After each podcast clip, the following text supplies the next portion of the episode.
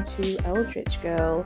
This bonus episode is just a bit of an update for things that I've got going on that I just wanted to let you know about. Um, so, first of all, I've got the hardback edition of The Crows that's coming out. That's coming out with Amazon in the same way that the paperback is out with Amazon. So KDP have got a beta version of the hardback now. So I've just ordered a proof copy to see how it is. Um, it's going to be really cool. It's got a new cover by Rebecca F. Kenny, who designed the cover for 13th. Rebecca Kenny has her own cover design business as well um, and a Facebook group. And you can find her at Rebecca F. Kenny 1, the number one on Twitter. So she's designed some amazing covers for as, as a set for the three novels that are coming out. Um, so The Crow's 13th and the third one is The Day We Ate Grandad, and that's the novel that I'm working on right now. The hardback edition of The Crows will have that new cover. I've done a bit of a cover reveal uh, of the draft cover for um, my newsletter subscribers. If you haven't subscribed to my newsletter, it is free to subscribe to. Um, and you can find that in my Twitter profile and um, in the pinned tweet.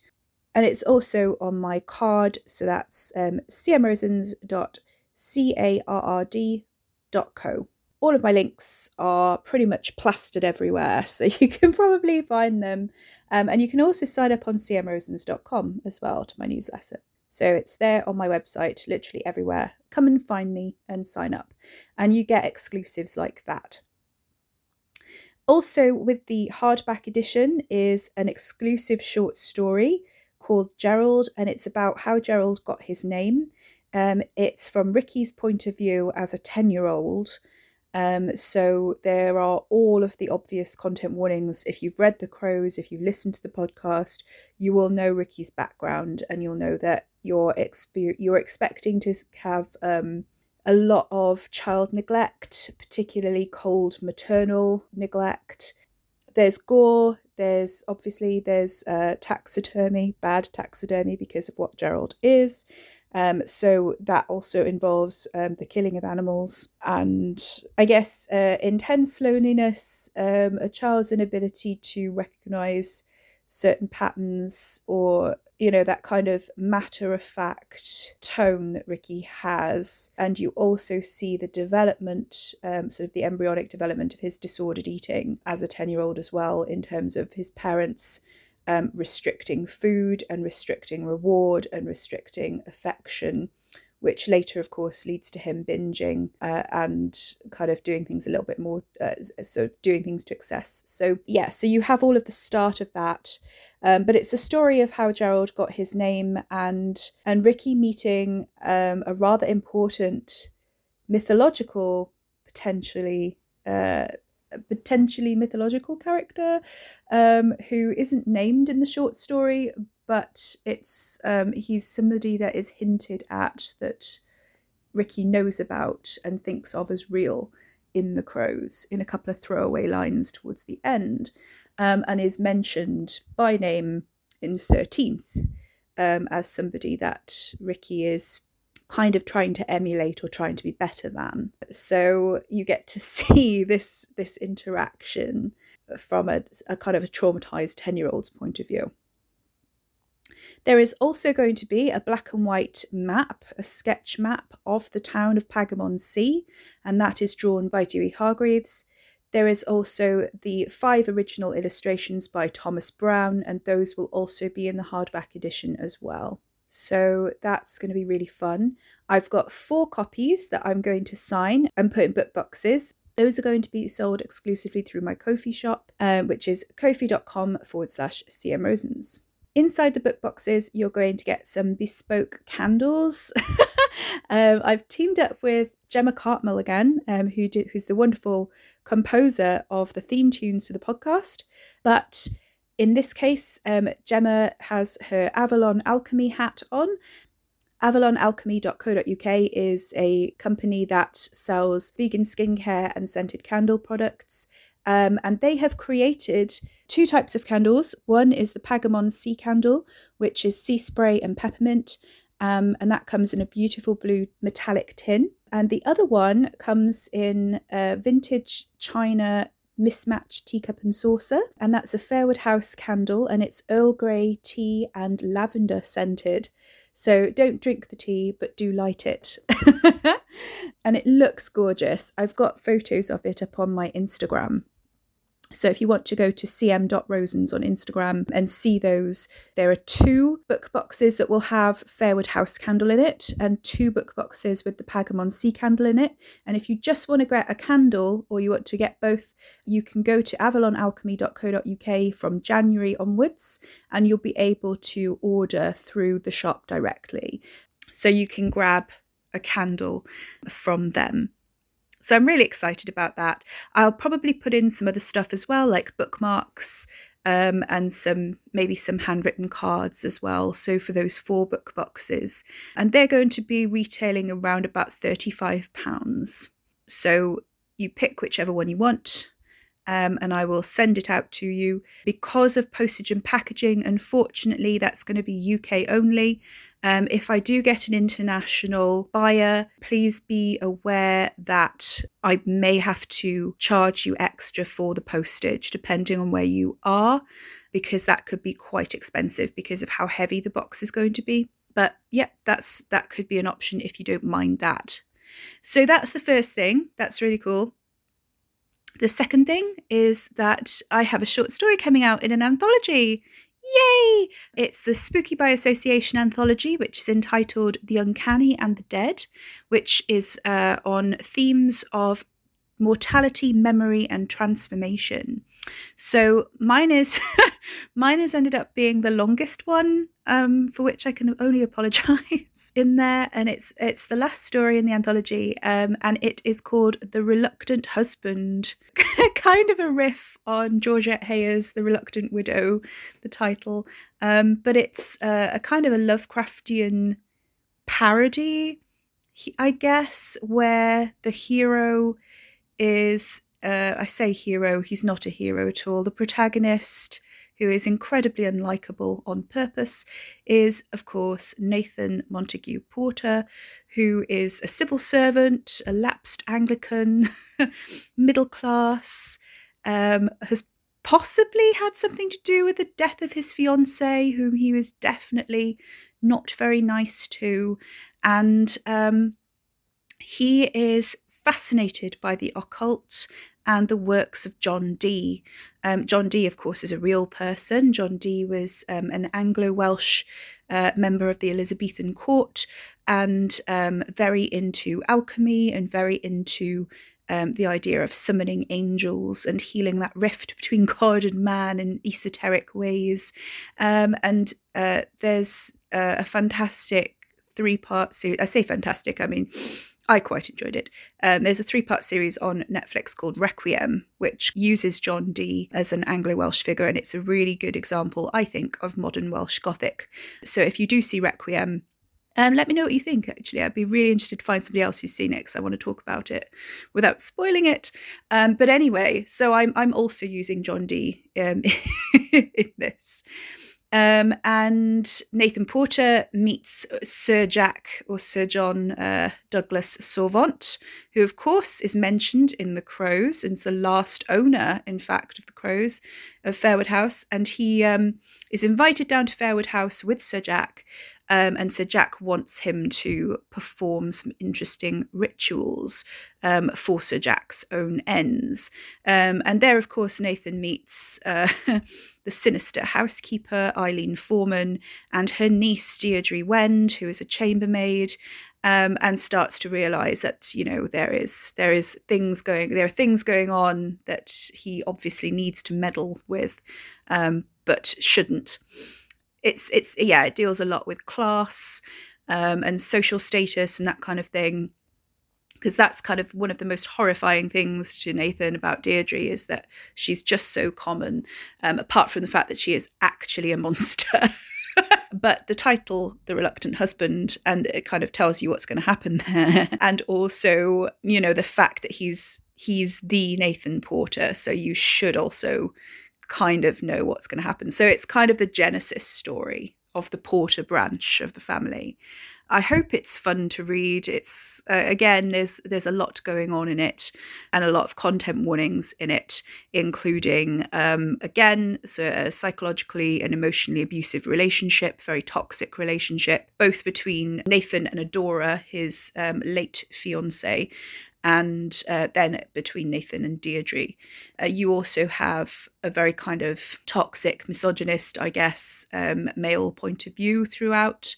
It's um, not a particularly not a particularly nice head to be stuck in for the for the duration of the story, but yeah, it's it's again a story about terrible things happening to terrible people. So um, yeah, a lot obviously cannibalism and you know all the usual. So that's coming out in January.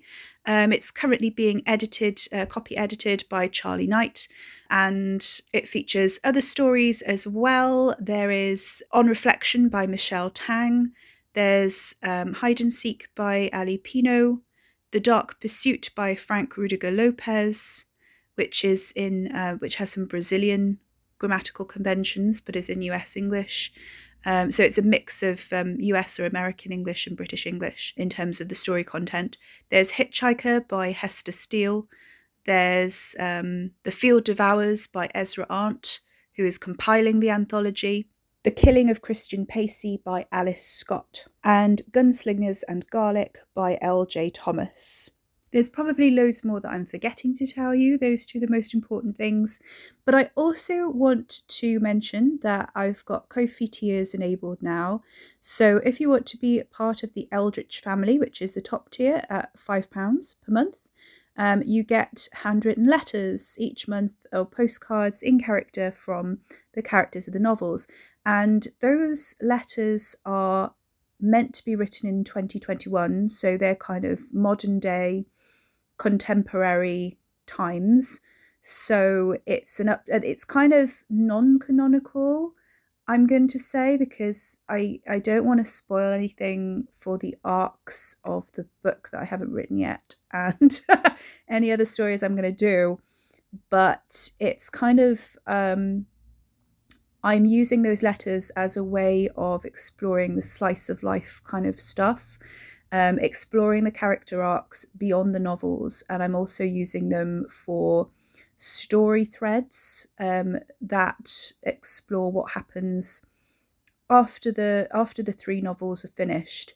I'm not saying I'm not going to do any more after that, but um, I'm not currently planning to do more um, than than the three uh, with those particular characters centered in them. But I might do more sort of short stories and things like that, and we'll see what happens. Never say never, I guess. Um, but the letters are going to be kind of a way of it of um, looking at what happens afterwards, and they might help me kind of develop novel ideas or you know things later on and set them kind of at a, a later date.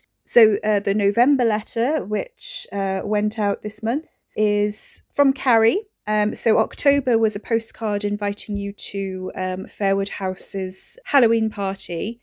Um, and Carrie is saying that she's persuaded Ricky to leave for the evening so that she can have friends over. Um, and then the November letter is saying, Sorry you couldn't make the party. Um, totally understand. The invite was very last minute. And then updating on what happened at that Halloween party um, and uh, hinting at some of the things that happened when uh, certain characters were in Fairwood House over lockdown in 2020 and having to share space together for several months. um, what basically happened over lockdown was that Wes uh, ended up being in lockdown at Fairwood House with Charlie and Hugo um, to get them out of London, basically, and out of the flat, which is a not very nice place to be shut up in for, you know, several months. And so they went down to Fairwood House because at that point Wes had sold the house in Pagamon Sea um, to commit to being with his partners in London.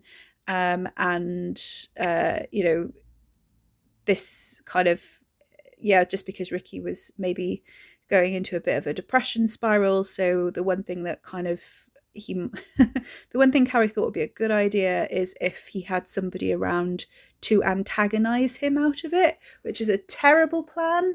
Um, but it also kind of works, um, sort of. And um, Katie is also in lockdown with them, I think. And so it's kind of the six of them um, just rattling around in a seven bedroom house, um, which is fine.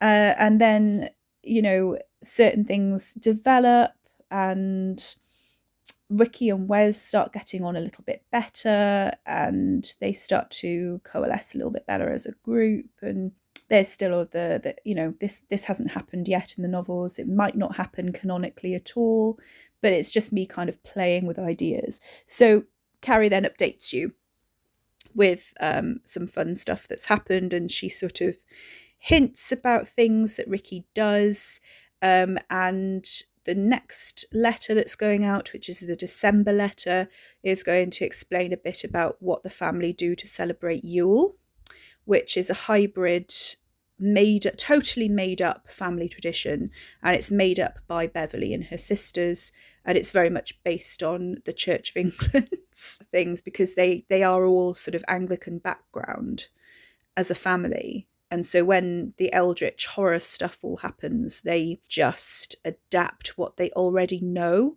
as a means of bonding the family through celebration and ritual.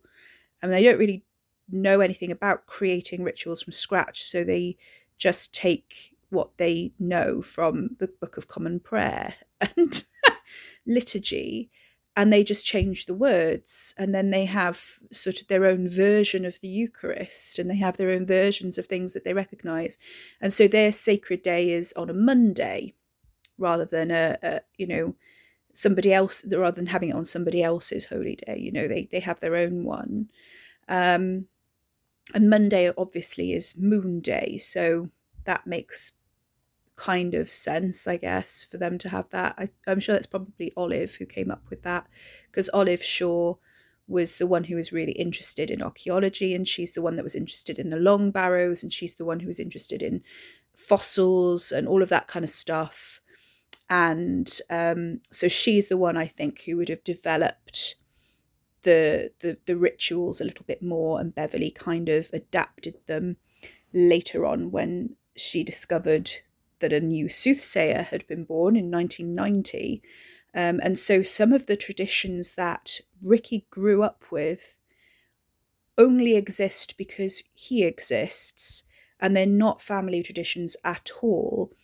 Um, and so that, you know, it's the 12 days of Christmas, but it's Yule for them. And um, they don't call it Christ Mass, obviously, but they kind of put it so that it covers the winter solstice as well. So it's kind of shifted around, and they adopt a pattern of feasting and uh, basically family bonding. Um, and the rituals don't mean anything, they don't really do anything practically. It's literally just to um, get the family to get the family together and that sort of thing. Um, but it's all taken very seriously and then Ricky has to do bone readings, and there's all of this, like you know, there's always three rabbits or something that they they kill and eat, and they eat two of them, but they the third one is the one that he reads, and they eat the other two symbolically. You know, everyone gets a tiny little bit of it, or like a bone of it, or something, with the third one kind of scattered in the middle, and like the bits of it. It's just grim. Um, and Ricky isn't supposed to partake of the actual feasting because he's meant to be an ascetic, because that's what he was when the rituals were developed. So then it all culminates in a massive bonfire, and Ricky tells the family the big picture kind of thing for the year ahead and then does individual bone readings and, and entrail readings and stuff on command, um, which is all very Romano Etruscan uh, kind of stuff because that's the tradition that he sort of that that's the tradition that he follows is the the sort of very ancient Roman, ancient Greek liver reading type thing that he does. Because again, Olive Shaw was very well versed in classical history. Um, and Ricky has the gift of farsight, and he could use that any way he wants. Um, and he can see the future in omens, and he can read the sky, and he can read bird flight patterns, and he can read Um, he can read it in the ground, he can read it in all sorts of things. He doesn't necessarily have to use entrails, uh, and he doesn't always in the books. But that's one of the things that he has learned how to do. And he's learned how to do it because of the classical influence in the education of his great, great, great, whatever grandmothers. So, um, yeah, but but for Ricky, who literally has never known anything else, this is a big family tradition for him. And the same is true for Wes and Katie, who also grew up with this. And so Ricky thinks that this is how you do Yule.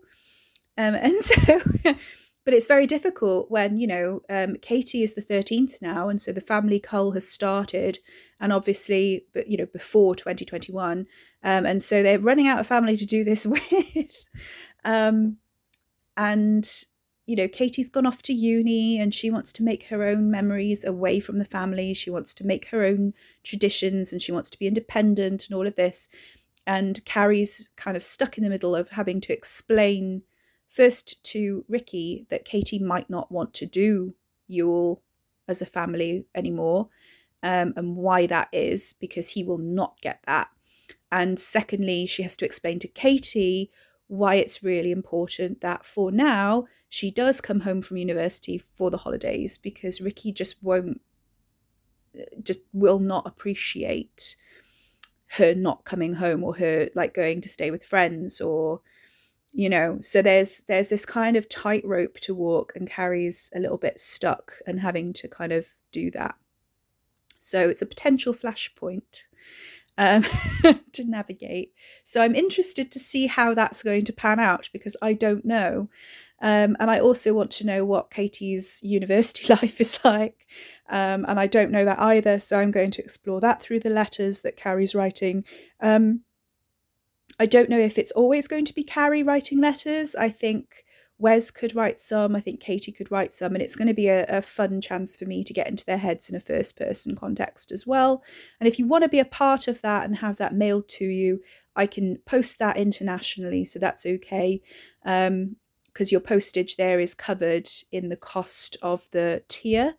Um, so it's £5 a month um, and that's the Eldritch family tier to receive that plus all of the exclusive things that you get with the £3 a month tier, um, which gives you monthly access to all of my exclusive supporter only Ko-fi posts. Um, and that is going to include the hardback exclusive short story Gerald as well.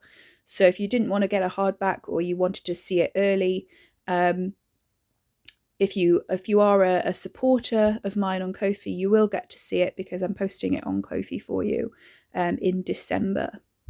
So there's that too. So yeah, apologies that this uh, this bonus episode is just me rambling on at you about uh, stuff that I'm doing and um, updates of of um, things coming up, but hopefully hopefully it's been useful hopefully you've um, got something out of it and you're interested, hopefully, in um, one of those three things. So, yeah, have a great week. I will see you on Thursday for the next part of 13th.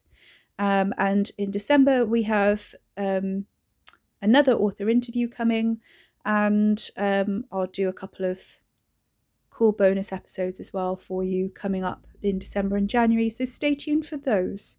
Thank you very much for listening. A Ko-fi tip or anything for the podcast be very much appreciated if you didn't want to give monthly. But yeah, anything you could give would be great just to help me with the costs and um, just to keep doing this. Very much appreciate all of your support. Bye now.